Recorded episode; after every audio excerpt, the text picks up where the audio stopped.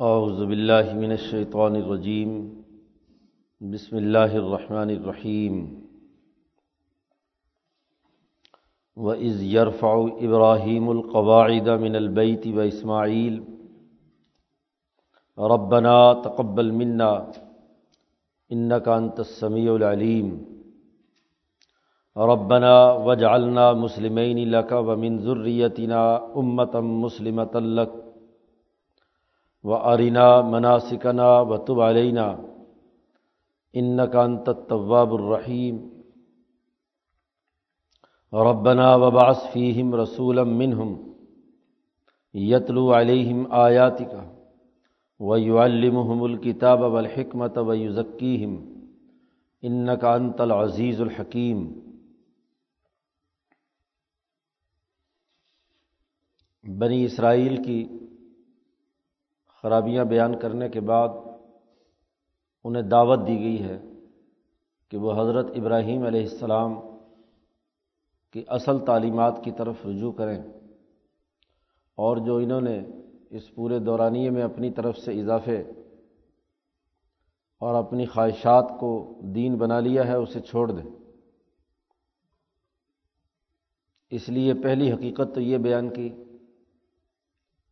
کہ یہ انسانیت کی امامت صرف انہی لوگوں کو ملتی ہے جو انسانیت کی خدمت کا کام کرتے ہیں۔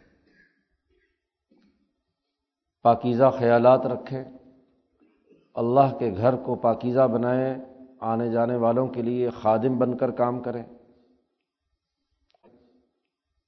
خادم انسانیت ہوں۔ پھر اس شہر اور ریاست کو پرامن بنانے، امن و امان کو یقینی بنانے کے لیے کام کریں۔ پھر تمام لوگوں کے لیے رزق کی فراوانی کے لیے جد وجہد اور کوشش کریں۔ نظریہ خدمت انسانیت کا، سیاسی نظام امن و امان کا اور معاشی نظام تمام لوگوں کے لیے فراوانی رزق کا۔ یہ تین باتیں جن لوگوں میں پائی جائیں گی، اللہ کا وعدہ انہی کے ساتھ ہے۔ ان کے علاوہ جو لوگ ہیں، ان کے بارے میں واضح طور پر کہہ دیا، لا ینال واحد ظالمین کہ ظالموں کے ساتھ میرا کوئی قول و قرار نہیں ہے۔ جس کا نظریہ ظلم کا، جن کی سوچ خوف اور دہشت پھیلانے کی، جن کا معاشی نظام مخصوص طبقات کے مفادات اور رزق کی تنگی کا عام انسانیت کے لیے۔ ہو تو وہ ظالم ہے۔ ان کے لیے کہہ دیا قرآن نے فعمت رحو قلیلاً دنیا میں تو کوئی تھوڑا بہت وہ مزہ چکھ لیں گے۔ لیکن سما ازتر رحو الا عذاب النار۔ پھر انہیں میں گھسیٹ کر جہنم کے عذاب میں لے جاؤں گا۔ اب ان تین اصولوں پر ابراہیم علیہ السلام حضرت ابراہیم علیہ السلام اور حضرت اسماعیل علیہ السلام نے خانہ کعبہ کی بنیاد رکھی قرآن حکیم اس واقعے کو یاد دلاتے ہیں۔ وہ عز یاد کیجیے یرفع ابراہیم القواعد من البعید جب ابراہیم علیہ السلام نے بیت اللہ کی دیواریں اور ان کی بنیادیں کھڑی کیں اور اسماعیل نے دونوں باپ بیٹا مل کر خانہ کعبہ کی تعمیر کر رہے ہیں، اس کی دیواریں اٹھا رہے ہیں۔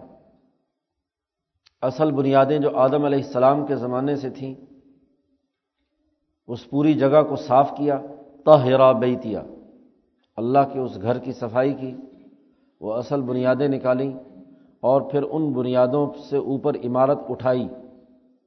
قواعد، قاعدہ کی جمع ہے، بنیاد کو کہتے ہیں۔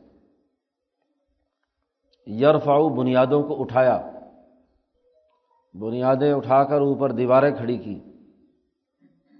ابراہیم بنا رہے تھے اور اسماعیل مزدوری کر رہے تھے۔ اینٹیں لانا، پتھر لانا، گارا لانا اور اس کے ذریعے سے کیا ہے؟ تعمیر کرنا۔ اور ساتھ ساتھ تعمیر کرنے کے ساتھ ساتھ یہ دعا بھی اللہ سے کر رہے ہیں، ربنا تقبل منا۔ اے ہمارے پروردگار، ہمارے اس کام کو قبول فرما۔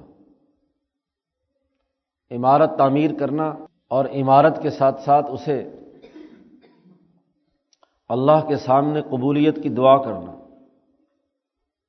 جس عمارت میں اللہ کا نام نہیں لیا جاتا، وہ کسی دنیاوی مفاد کے لیے، غرور و تکبر اور تعیش کے لیے ہوتی ہے۔ تو اس میں کوئی برکت نہیں ہوتی۔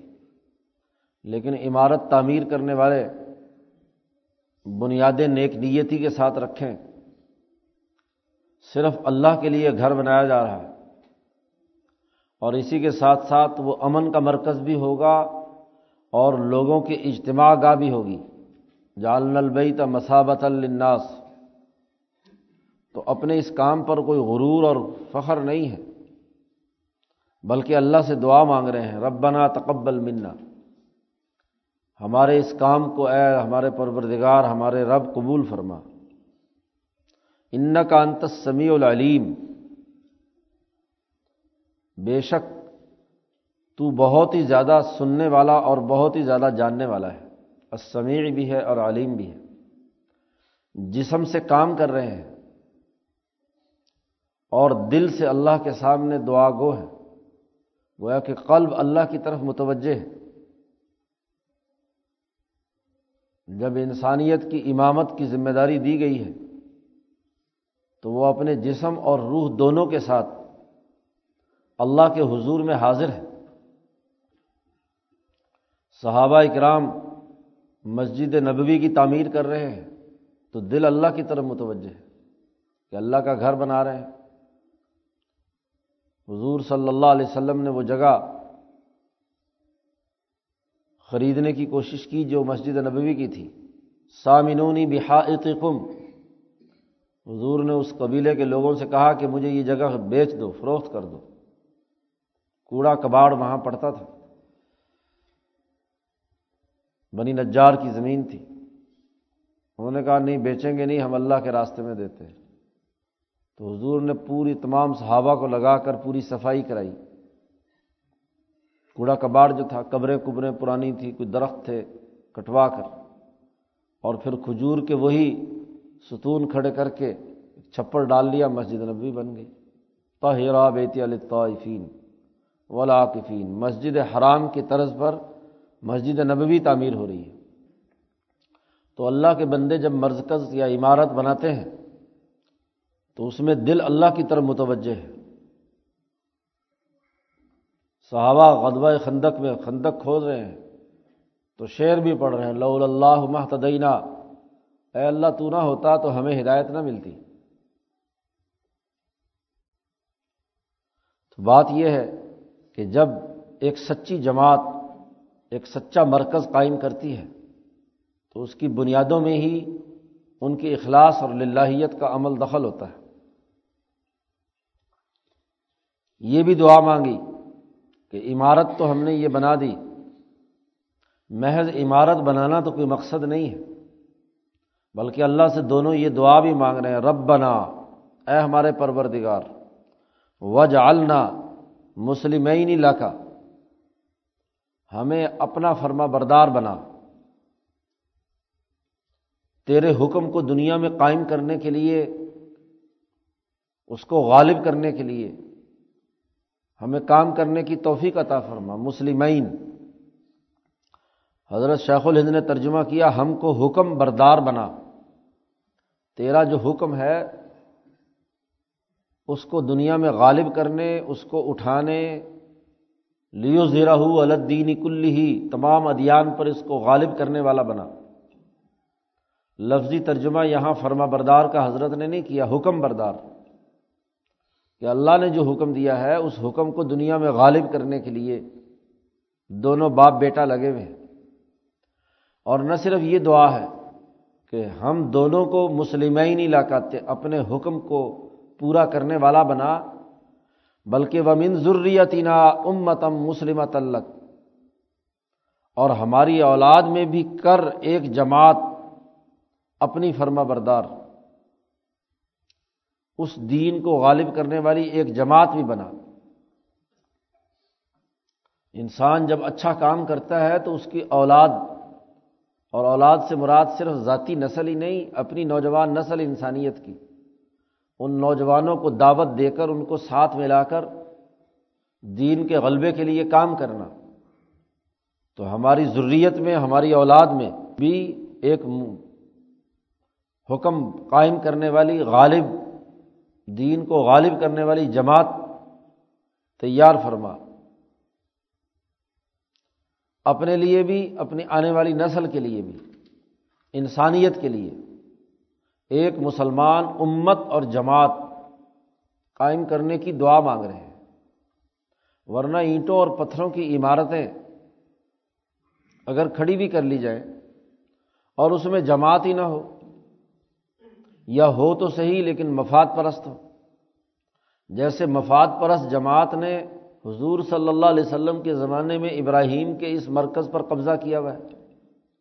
اجتماعیت تو قائم کرتے ہیں، بظاہر حج کی، لیکن سب رسم پرست ہیں، مفاد پرست ہیں، مسلمہ تعلق نہیں ہے۔ تو یہ بھی دعا مانگی کہ تیرے لیے، تیرے حکم کو غالب کرنے والے لوگ وہ تیار کر۔ ہمیں بھی اور ایک سچی جماعت کو، کیونکہ جماعت کے ذریعے سے ہی نظریہ آگے منتقل ہوتا ہے، مرکز آباد ہوتا ہے۔ اگلے دور میں جماعت بننا بند ہو جائے تو مرکز بے آباد ہو جاتا ہے۔ اجاڑ بلڈنگ کھڑی ہوتی ہے بس۔ وہ ارینا منا سکھانا اور اللہ سے یہ بھی تیسری دعا مانگی۔ کہ اے اللہ، ہمیں ہمارا کام کا طریقہ سکھا دے، سمجھا دے۔ مناسکنا منسک، کی جمع ہے مناسک، حج کے قاعدے اور ضابطے۔ یہاں آ کر کرنا کیا ہے؟ بیت اللہ میں۔ طواف کرنا ہے، عرفات جانا ہے، مینا جانا ہے، وغیرہ وغیرہ۔ ان تمام شاعر حرم، ان میں ہم نے کرنا کیا ہے؟ یہ قاعدے بھی ہمیں سکھا دے۔ بلڈنگ تو ہم نے بنا دی، تیرا گھر بنا دیا۔ اللہ کے دین کے غلبے کا۔ یہاں جو جماعت کی ٹریننگ ہونی ہے، اس جماعت کی تربیتی پروگرام کیا ہوں گے؟ لوگ بھی اکٹھے کر لیے جائے اجتماع بھی ہو جائے، لیکن ان کے سامنے کوئی پروگرام نہ ہو، کوئی طریقہ کار نہ ہو، کوئی قاعدے اور ضابطے نہ ہوں۔ جماعتیں بنتی ہیں، قاعدوں، ضابطوں اور ڈسپلن سے کہ ایک کام یہ کرنا ہے، پھر یہ کرنا ہے اور اس طریقے سے کرنا ہے۔ پروگرام کا مطلب ہی یہ ہے کہ اس کی ٹائمنگ مقرر ہو۔ اب سال بھر میں، حج والے مہینے میں ایک مہینہ مخصوص کر دیا۔ اس کی تاریخیں مخصوص کر دی کہ آٹھ ذی الحج کو یہاں سے یوم الترویہ جانا ہے۔ نو کو عرفات میں پہنچنا ہے۔ پھر مینا میں آنا ہے ایک مقررہ وقت پر۔ عرفات سے نکل کر مزدلفہ اور مینات، مینا میں۔ پھر اگلے دن طواف زیارت ہے، قربانی ہے، بال کٹوانا ہے، سارا ایک پورا پروگرام اور ترتیب ہے۔ اور ایسا پروگرام ہے کہ اس پورے مرحلے سے انسان گزرتا ہے تو ایسے ہو جاتا ہے جیسے ماں باپ سے آج پیدا ہو کر آیا۔ صاف ستھرا۔ تو تربیتی پروگرام وہ ہوتا ہے کہ جب کسی جماعت کو اس میں سے گزارا جائے تو اس کا نظریہ، سوچ، فکر، ہر چیز بدل جائے۔ صاف ستھرا ہو جائے۔ تو آرینا منا سکنا اور یقیناً جب آدمی پروگرام پر عمل کرتا ہے، تو کہیں نہ کہیں چھوٹی موٹی غفلت اور کوتاہی ہو جاتی ہے۔ سو فیصد مکمل طور پر پروگرام پر عمل درآمد کرنا خاصا مشکل ہوتا ہے۔ تو اگر کوئی لغزش اور کوتاہی ہو گئی بات کے سمجھنے میں، کرنے میں کوئی غلطی ہو گئی چھوٹی موٹی، تو تب علینا، تو ہم کو معاف کرنا۔ ہم اپنی پاکیزگی کا اور اپنے اعلیٰ درجے کے تربیت یافتہ ہونے کا دعویٰ نہیں کرتے، ہم سے کوتاہیاں ہو سکتی ہیں کام کرنے میں۔ ہم نے تو اپنے تئیں پوری کوشش کی ہے، لیکن پھر بھی اگر کوئی کوتاہی ہو گئی ہے، تو معاف کر دینا۔ ان کا انت طواب الرحیم۔ بے شک تو توبہ قبول کرنے والا بڑا ہی مہربان ہے۔ نہایت رحم کرتا ہے۔ اس لیے ہماری توبہ قبول کرنا اور ہم پر رحم کرنا۔ دونوں باپ بیٹا نے یہ دعا بھی مانگی۔ رب بنا اے ہمارے پروردگار وباس فیم رسول منہم۔ ان میں، انہی میں سے ایک رسول بھیجنا۔ نبی اکرم صلی اللہ علیہ وسلم کی بے ست کی دعا مانگ رہے ہیں، ابراہیم اور اسماعیل علیہ السلام۔ اے اللہ، ان میں، انہی میں سے رسول بھیجنا۔ کسی قوم کے لیے اعلیٰ پروگرام اسی قوم کا نمائندہ پیش کرے تو قوم میں زیادہ بہتر طریقے سے دل و دماغ کے اندر منتقل ہو جاتا ہے۔ باہر سے کوئی آئے تو اس کے تو اپنی قوم کے مفادات بھی ہو سکتے ہیں۔ نبی اکرم صلی اللہ علیہ وسلم کی بیست کی دعا مانگی جا رہی ہے کہ ان میں سے رسول بھیجنا رسولم منہم۔ باہر سے کوئی اور مسلط نہ کرنا۔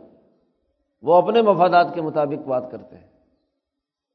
امام شاہ ولی اللہ دہلوی فرماتے ہیں کہ نبی اکرم صلی اللہ علیہ وسلم کی بیست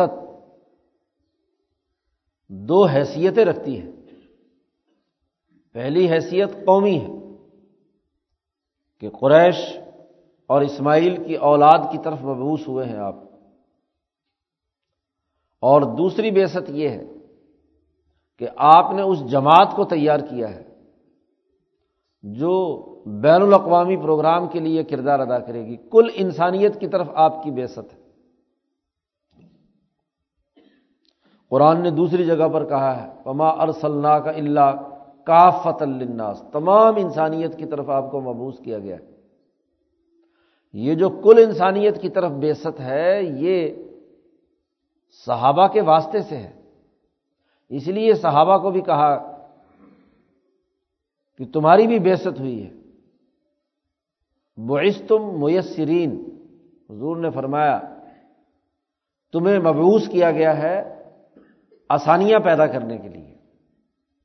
گویا کہ اپنی اس قوم کو تیار کر کے، اس جماعت کو تیار کر کے اپنے مقاصد و اہداف کے لیے انہیں جارحہ الہیہ بنایا۔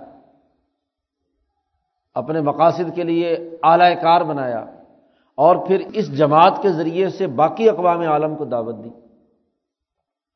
تو سب سے پہلا کام اپنی قوم میں ہی، اسی قوم میں سے ہی ایک رسول ان میں بھیجنا۔ اور اس رسول کی بنیادی ذمہ داری یہ ہو کہ وہ چار کام کرے۔ یتلو علیہم آیاتی کا تیری آیتیں ان کو پڑھ کر سنائے۔ تلاوت قرآن حکیم ایک مستقل کام ہے۔ یہ اللہ کا کلام ہے۔ کلام الملوکی ملوک الکلام۔ بادشاہوں کی گفتگو بھی گفتگوؤں کی بادشاہ ہوتی ہے۔ تو احکم الحاکمین کا یہ کلام ہے۔ اس کلام کا ایک اثر ہے۔ تو بادشاہوں کے فرامین پڑھ کر سنانا انسانی اجتماع میں۔ اور بادشاہ بھی وہ جو احکم الحاکمین ہے یہ اس کے نفاذ کا اعلان ہوتا ہے۔ وہ لوگ کہتے ہیں جو خالی تلاوت کا کوئی ثواب نہیں ہے۔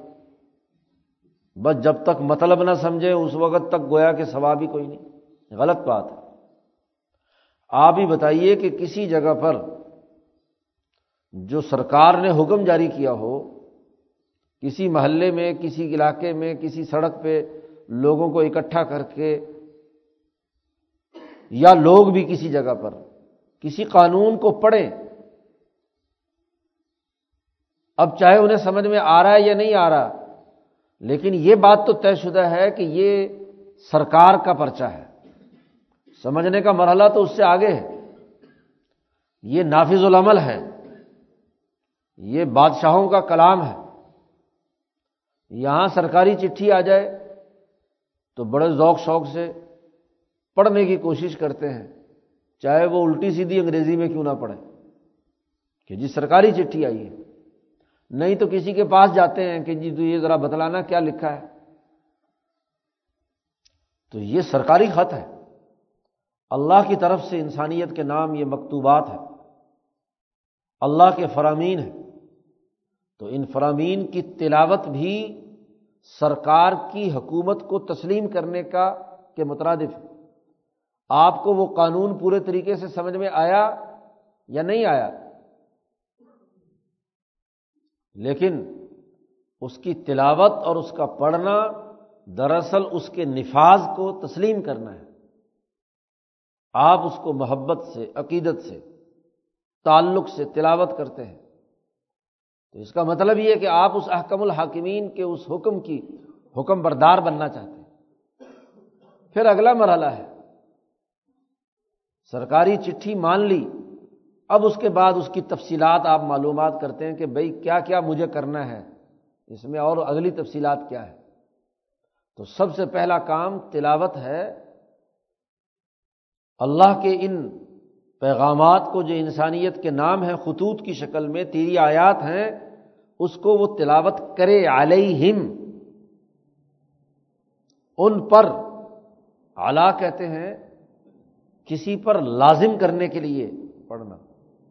کسی کو کسی پر لازم قرار دے دینا۔ اور یہ الزام تبھی ہو سکتا ہے جب حکومت اور اتھارٹی کی بات ہو۔ اب جو لوگ اللہ کی اس حکومرانی اور اس کے پورے حکومتی نظم و نسق اور نظام کی صحیح کیفیت نہیں سمجھتے، وہ انکار کر دیتے ہیں کہ جی تلاوت کا کیا فائدہ جی بس یہ تو ایسے ہی ہے جی کچھ نہیں کوئی فائدہ۔ تلاوت کا بھی فائدہ ہے۔ اسی لیے یہ جو کہا گیا کہ اس کے ایک ایک حرف پر اتنی نیکیاں ہیں۔ دراصل یہ نفاذ کو ماننا ہے۔ گویا کہ حکومت کے فرمان کو تسلیم کرنے کا اعلان ہے۔ اور جو انسانی جماعت حکومت کے پیغام کو تسلیم کر رہی ہے، تو وہ بھی تو ایک درجے کا عمل ہے نا۔ آپ کسی ڈسپلن کو مان رہے ہیں، تو یہ ماننا بھی ایک عمل ہے، فعل القلب ہے، تسلیم کرنا بھی۔ آپ اس کا انکار کر رہے ہیں تو یہ کفر ہے۔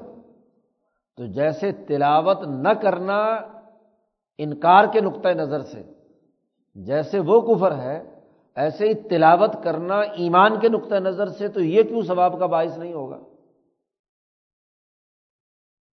اس لیے پہلا فریضہ کہ ان پر حکم پڑھ کر سنایا جائے کہ یہ اللہ نے حکم دیا ہے۔ علیہم، ان پر تلاوت کرنا، نفاذ کا اعلان کرنا، قانون کو مشتہر کرنا۔ پہلا کام۔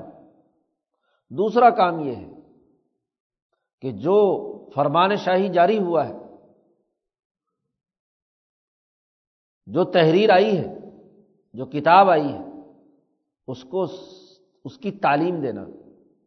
کہ اس فرمان شاہی میں جو نافذ العمل ہو چکا ہے، جس کی تلاوت اور جس کا یہ نفاذ ہو چکا ہے، اب اس کتاب میں کون کون سے امور ہیں؟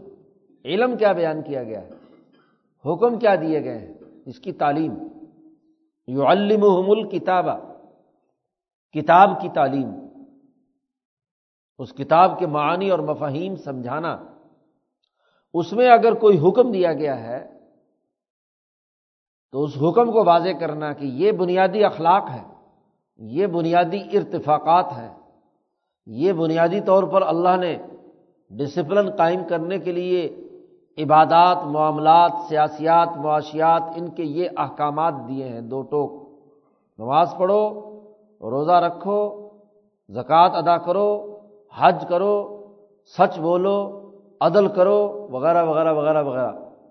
اب یہ بہت سارے علوم ہیں، تو ان علوم کی تعلیم دینا، اس کا مطلب سمجھانا، اس کی تفصیلات، نکات وائز لوگوں کو بتلانا۔ شریعت کی تعلیم دینا۔ ول حکمت جو علم یا حکم شہنشاہ مطلق کا آیا ہے، اس کے پروسیجر کیا ہوں گے؟ اس کا طریقہ کار کیا ہوگا؟ جو سیاست کا موضوع ہوتا ہے۔ سیاست یا حکمت میں اس کام کے امور تقسیم کیے جاتے ہیں۔ کہ جو حکم دیا گیا ہے، وہ کن امور پر مشتمل ہے؟ اور ان امور میں کام کی ترتیب کیا ہوگی؟ یہ حکمت ہے۔ اور یہی سیاست ہے۔ اب حکم دیا گیا تہارت حاصل کرو۔ تو تہارت کیا ہے؟ یہ حکم بیان کر دیا یو المحم الکتاب میں۔ الحکمہ میں اس تہارت حاصل کرنے کے تمام طریقۂ کار کو واضح کر دیا کہ وضو یہ تہارت یہ ہے۔ ورنہ تو دوسرے فرقے اور گروہ، وہ بھی تو تہارت کوئی منہ پہ صرف منہ چھیٹے مار لیتا ہے تو کہتا میں پاک ہو گیا بس۔ کوئی ہاتھ دھو لیے اندر سے بدبو کے بھبکے اڑ رہے ہیں اور صرف ہاتھ منہ دھونے کو ہی وہ تہارت سمجھتا ہے۔ تو اب اس کا طریقہ کار بتلا دیا، اس کا پورا ایک سسٹم دیا۔ کہ تہارت کس وقت لازم ہے ایک انسان کو؟ فلاں فلاں چیزیں جسم سے خارج ہو جائیں تو پھر تہارت کا ایک حصہ وضو کرنا ہے، اور فلاں فلاں جسم سے خارج ہو جائیں تو پھر اب غسل کرنا ہے۔ پہلے تو کلاسیفیکیشن اس تہارت کو دو حصوں میں تقسیم کیا گیا۔ جسم کے اور اعضا کے حساب سے اور اس کے اخراج کا ایک پورا نظام، یہ نہیں کہ ہر وقت غسل کا حکم ہو جائے، ہر وقت وضو کا حکم ہو جائے۔ تو حد سے اصغر اور حد سے اکبر۔ اور پھر وضو کرنا ہے تو کیا کرنا ہے؟ تو اطراف انسانی۔ ہاتھ، دونوں ہاتھ، دونوں پاؤں، چہرہ، سر کا مسا۔ یعنی انسانی جسم کے چاروں طرف کے تمام کنارے جو ہیں، وہ دھوئے جائیں اور مسا کیا جائے تو یہ وضو ہے۔ تو تہارت کی باقاعدہ تعریف اور اس کا امور میں تقسیم کر کے اور اس کی ترتیب بتلا دی کہ پہلے کیا کرنا ہے۔ ہاتھ دھونے، منہ دھونا ہے، پھر کونیوں تک بازو دھونے ہیں، پھر مسا کرنا ہے، پھر پاؤں دھونے وغیرہ وغیرہ۔ یہ حکمت کہلاتی ہے۔ اس لیے حکمت کی تعریف ہے۔ کہ معرفت الاشیائی کما ہیا و وضعی اعلیٰ محلی اعلی ثواب کہ جو چیز جیسی ہے، اس کے جو جو امور ممکنہ طور پر بن سکتے ہیں، اس کو اپنے پیش نظر رکھنا اور پھر ہر کام کی ایک ترتیب کے ساتھ اس کو ہر کام کو اپنی اپنی جگہ پر رکھنا۔ اب پورے جسم کے تمام آزاد ہونے ہیں۔ تو فطری ترتیب کیا بنتی ہے؟ تو پاؤں کو آخر میں دھونا ہے۔ نا اور اگر پاؤں کو پہلے دھونے کا حکم دے دیا جائے، تو فطری ترتیب کے خلاف ہے۔ یہ وضعی ہے اعلیٰ محلی اعلی ثواب نہیں ہے۔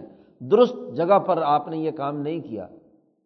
کیونکہ فطری اور طبی طور پر سب سے پہلے ہاتھ دھوئیں گے۔ اور سب سے آخر میں کیا ہے؟ پاؤں دھوئیں گے۔ تو یہ حکمت ہے۔ اسی کو سیاست کہتے ہیں۔ خرید و فروخت کیسے کرنی ہے؟ ملکی نظم و نسق کیسے چلانا ہے؟ خلافت کے بنیادی اثاثی اصول کیا ہوں گے؟ مملکت، نظم مملکت کا طریقہ کار کیا ہوگا؟ یہ جو تعلیم کتاب یعنی جو حکم فرمان شاہی میں آیا ہے، اس کا عملی طریقہ کار اور حکمت عملی مرتب کرنا، یہ تیسرا مرحلہ ہے جو ان میں رسول بھیجے اور وہ یہ کام کرے۔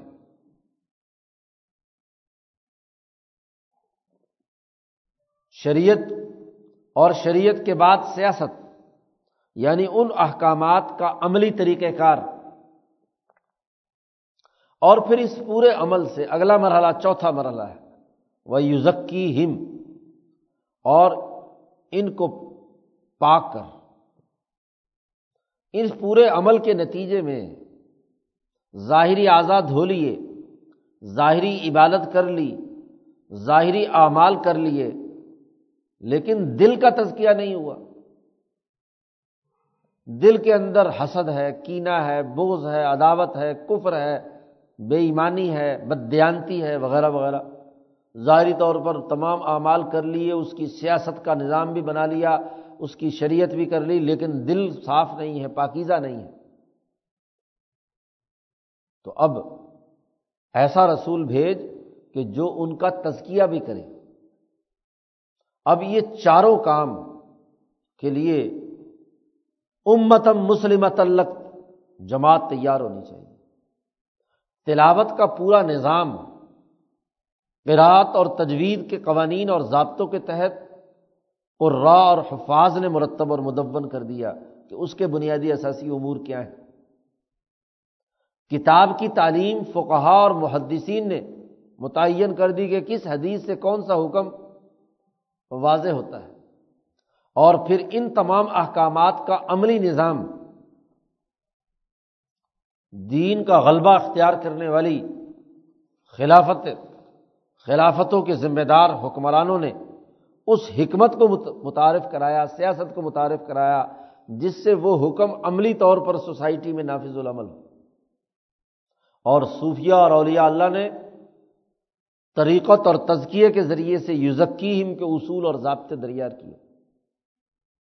اور ان چاروں جماعتوں نے پورے قرآن حکیم یا اللہ کے تمام احکامات کو سامنے رکھ کر اس کے اصول، ضابطے اور چونکہ اس کا عملی نظام حضرت محمد مصطفیٰ صلی اللہ علیہ وسلم نے قائم کیا، تو آپ کی سیرت کو سامنے رکھ کر یہ تمام امور متعین کیے گئے۔ تو ابراہیم علیہ السلام نے جب بیت اللہ کی تعمیر کی تو دونوں باپ بیٹا نے مل کر اللہ سے یہ دعا بھی مانگی کہ ان میں انہیں میں سے رسول بھیجنا۔ جو ان کی زبان جانتا ہو، جو ان کو مطلب مفہوم سمجھا سکے، جو ان کی تربیت کر سکے، یہ چاروں کام اس وقت تک نہیں ہو سکتے جب تک کہ وہ اس سماج کے سماجی ڈھانچے کو نہ جانتا ہو۔ وہاں کی روایات و اقدار، وہاں کی زبان، وہاں کی تہذیب، وہاں کے اجتماعی تقاضے، وہ نہ جانتا ہو، اس وقت تک وہ چاروں کام نہیں ہو سکتے۔ جو باہر سے آیا ہوا ہے، اس کو تو وہاں کے لوگوں کا پتہ ہی نہیں۔ ان روایات سے واقف ہی نہیں۔ وہ قانون کا نفاذ کیسے کرے گا؟ اور اگر کرے گا تو اپنے مطلب کا کرے گا جو عام لوگوں سے ہٹ کر ہوگا۔ تو ابراہیم اور اسماعیل نے یہ دعا مانگی۔ ان کا انتل عزیز الحکیم، بے شک تو بہت زبردست اور بڑی ہی حکمت والا ہے۔ العزیز ہے، طاقتور ہے، زبردست ہے۔ اور اپنی اس طاقت اور قوت سے تیری آیات کا نفاذ، اس کے پڑھنے پڑھانے والی جماعت کی تیاری کا عمل اور الحکیم ہے کہ جو اس حکمت کے اصولوں اور ضابطوں کو اس رسول کے ذریعے سے اچھی جماعت کے بنانے کے لیے، تیار کرنے کے لیے مواقع فراہم کرے۔ تو گویا کہ نفاذ قانون، شریعت کی تعلیم، سیاست اور طریقت کی تربیت، تزکیہ تزکیہ نفوس۔ چار بنیادی کام اس رسول کی ذمہ داری ہو۔ یہ ابراہیم کا بنیادی پیغام ہے۔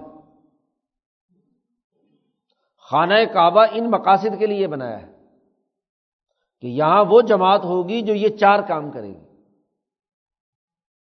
وہ امت مسلمت اللہ تو قرآن حکیم کہتا ہے کہ یہ ابراہیم سے لے کر اب تک ابراہیم اور اسماعیل کی دعا کا نتیجہ ہے کہ جو آج حضور اقدس صلی اللہ علیہ وسلم کی بےست ہوتی ہے۔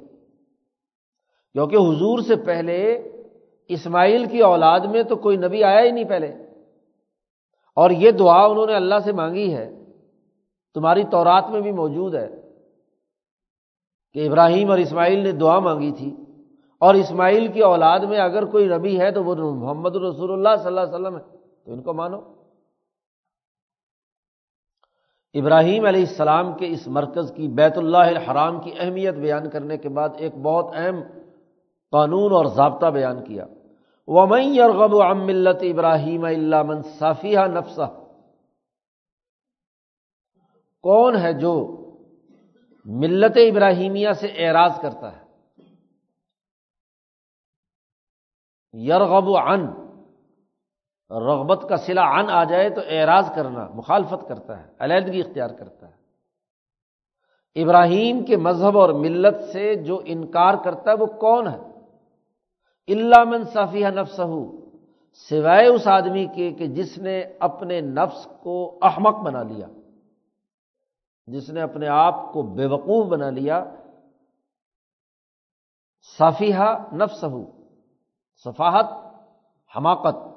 بے وقوفی نفس ہو اپنے آپ کو، اپنے نفس کو۔ اور جس کا نفس احمق ہے، وہ کیا نتیجہ حاصل کرے گا؟ ابراہیم کے ملت اور ان اصولوں سے جو انسانیت کے ہیں، کہ انسانیت کی اجتماع کا کا مرکز، اس کی تہارت اس میں امن و امان، اس میں رزق کی فراوانی، انسانیت کی ترقی اور اللہ کے حکم کو غالب کرنے والی ایک سچی جماعت کی تیاری جو یہ چار کام کرے، یہ انسانی فطرت کی بات ہے۔ اب اس فطرت سے انکار سوائے اس آدمی کے کہ جو احمق اور بے وقوف ہے، اس کو اپنی فلاح و بہبود کی، انسانی اجتماع کی ترقی کی کوئی سوچ اس کے اندر نہیں ہے اور کون کر سکتا ہے؟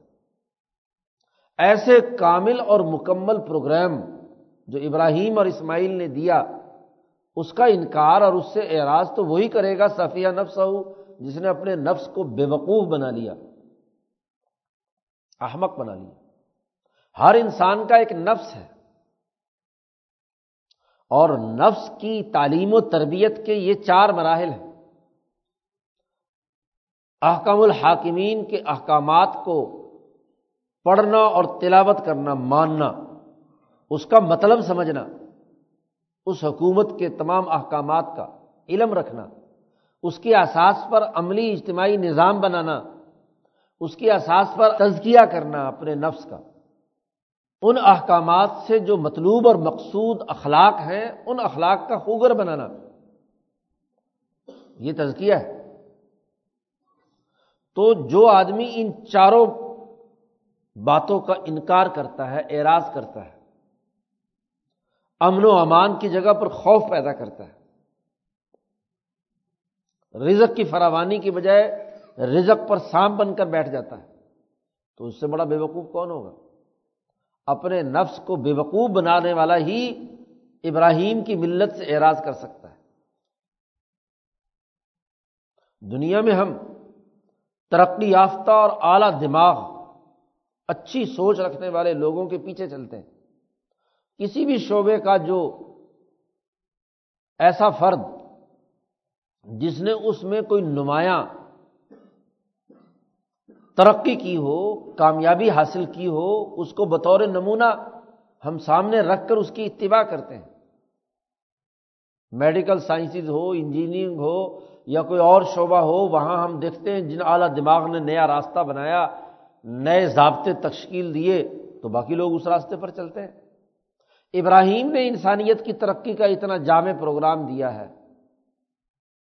تو ولاقدس طفینہ فت دنیا بے شک ہم نے ابراہیم کو اس دنیا میں منتخب کر لیا تھا۔ اعلی مقاصد کے لیے انسانیت کی ترقی کا پروگرام دے دیا انہیں۔ قومی اور بین الاقوامی نظام قائم کرنے کے کی ان کے اندر اعلیٰ درجے کی صلاحیت ہم نے پیدا کی۔ وہ ان فل آخرت لمن صالحین اور ابراہیم کی حال یہ ہے کہ آخرت میں وہ نیکوں میں سے ہے، صالح ہے یعنی جو نظریہ، سوچ اور فکر کیا، اس کے عین مطابق عمل کر کے اس کے نتائج حاصل کیے، تو وہ عمل صالح۔ پروگرام تو بیان کرے، تلاوت تو کرے، علم تو دے، لیکن اس کے مطابق عمل نہ کرے تو وہ سالے تھوڑی ہے۔ تو آخرت میں جو کچھ ان کے نظریات تھے، ان کے مطابق انہوں نے عمل بھی کیا، تو صالح ہونے کی وجہ سے آخرت میں ان کا درجہ وہاں بھی بلند تو انسان کا نفس اس دنیا میں ارتقا کے مراحل سے گزرتا ہے، پچاس، ساٹھ، سو سال کی اس دنیا کی زندگی میں۔ اور موت کے بعد اس نے ایک سفر طے کرنا ہے۔ تو ابراہیم، جس کے اعلیٰ ترین نفس نے اعلیٰ ترین انسانیت کے لیے اصول اور ضابطے بیان کیے تو دنیا میں بھی ان کا نفس ارتقا کے اعلیٰ مرحلے پر پہنچا اور آخرت میں بھی وہ صالحین میں اور ارتقا کے اگلے مرحلے کے اندر ہے اس لیے امام شاہ ولی اللہ دہلوی فرماتے ہیں کہ انسانی فطرت کا جو بنیادی خلق ہے، اس میں اگر دنیا میں کوئی انسان امام ہے تو وہ ابراہیم علیہ السلام۔ اور وہاں حجت اللہ میں شاہ صاحب نے یہ بات واضح کی ہے کہ بعض انسانوں میں ایک خلق ایسا اعلیٰ درجے کا ہوتا ہے کہ لاکھ کوشش کرو کہ وہ اپنے اس خلق سے باز آ جائے تو نہیں آئے گا۔ وہ فطری طور پر ادھر دھکیلا جا رہا ہوتا ہے۔ تو ابراہیم، ان میں فطرت انسانیت اور انسانی امامت کے جو اصول اور ضابطے ہیں، فطری طور پر کوٹ کوٹ کر بھرے ہوئے تھے، اس لیے وہ کیا ہے؟ استفائی نہ ہو ہم نے انہیں منتخب کیا۔ ایک طرف ہم نے منتخب کیا، اور آخرت میں وہ اعلی درجے کے نیکوں میں سے ہیں۔ از قال الح رب اسلم، یاد کرو وہ بات کو جو تمہاری کتاب میں بھی لکھی دی ہے، تورات اور انجیل وغیرہ میں، کہ قال اللہ رب ابراہیم سے اس کے رب نے کہا، اسلم اپنے آپ کو سفرد کر دے، فرما بردار بن جا۔ حکم برداری کر۔ جو تجھے حکم دیا جا رہا ہے، اس کو دنیا میں غالب کرنے کے لیے اٹھ کھڑا ہو جا۔ اسلم۔ حضرت نے یہاں بھی اسلم کا ترجمہ، حکم برداری۔ غلبہ۔ لیوزرہ الدین کلی۔ اسلم۔ پورا پورا اپنے آپ کو سپرد کر دے۔ تمہارا جسم، تمہاری روح، تمہارا قلب، تمہارا دماغ، تمہاری تمام چیزیں، قوتیں، عقلی اور عملی قوتیں سپرد کر دو اس دین کے غلبے کے لیے۔ اکبر ہم ہی ان کی ارادے اور عزائم اور ان کی ہمت کا سب سے بڑا کام لیوز رہو الدینی کلی، دین کو غلبے کے لیے۔ اسلم فرما بردار بن جاؤ، حکم برداری اختیار کرو۔ تو جیسے اللہ نے ابراہیم کو یہ حکم جاری کیا، تو قول ابراہیم علیہ السلام نے عرض کیا اسلم تو رب العالمین۔ میں حکم بردار بن گیا، حکم بردار ہوں۔ اس پورے عالمین، تمام عالم کے رب کا، رب العالمین کا۔ میں فرم بردار ہوں۔ جو حکم ملے گا، جو آپ کی طرف سے ہدایت آئے گی، اس کو دنیا میں غالب کرنے کے لیے میں کام کروں گا۔ مکمل طور پر سر تپا۔ اس لیے صوفیہ اور اولیاء اللہ کہتے ہیں، جب تک اپنے آپ کو پورا سپرد نہ کرے۔ اپنی تمام علمی، عملی، عقلی تمام قوتیں سپرد نہ کر دی جائیں۔ اور حضرت مولانا رشید احمد گنگوہی نے امداد السلوک میں یہی آیت لکھ کر اپنی سپردگی، اللہ کے سپرد کرنے، تسلیم و رضا کہ جو اس کا حکم ہو، جو اس کی طرف سے ذمہ داری عائد ہو، اس کے اپنے آپ کو، اپنی تمام پہلوؤں کو اس کے سپرد کر دینا، یہ ابراہیمی کا عمل ہے۔ اسلم تو رب العالمین۔ تو یہ ابراہیم علیہ السلام کا تعارف شروع سے قرآن حکیم نے کرایا کہ تم ابراہیم کو مانتے ہو۔ تو ابراہیم کے بعد جو تم نے اپنی طرف سے بنی اسرائیل کی اور دوسری چیزیں داخل کر لی ہیں، ان کو چھوڑو۔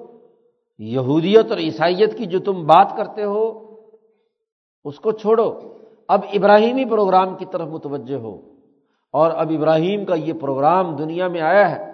اسماعیل کی اولاد میں حضرت محمد مصطفیٰ صلی اللہ علیہ وسلم کی طرف سے۔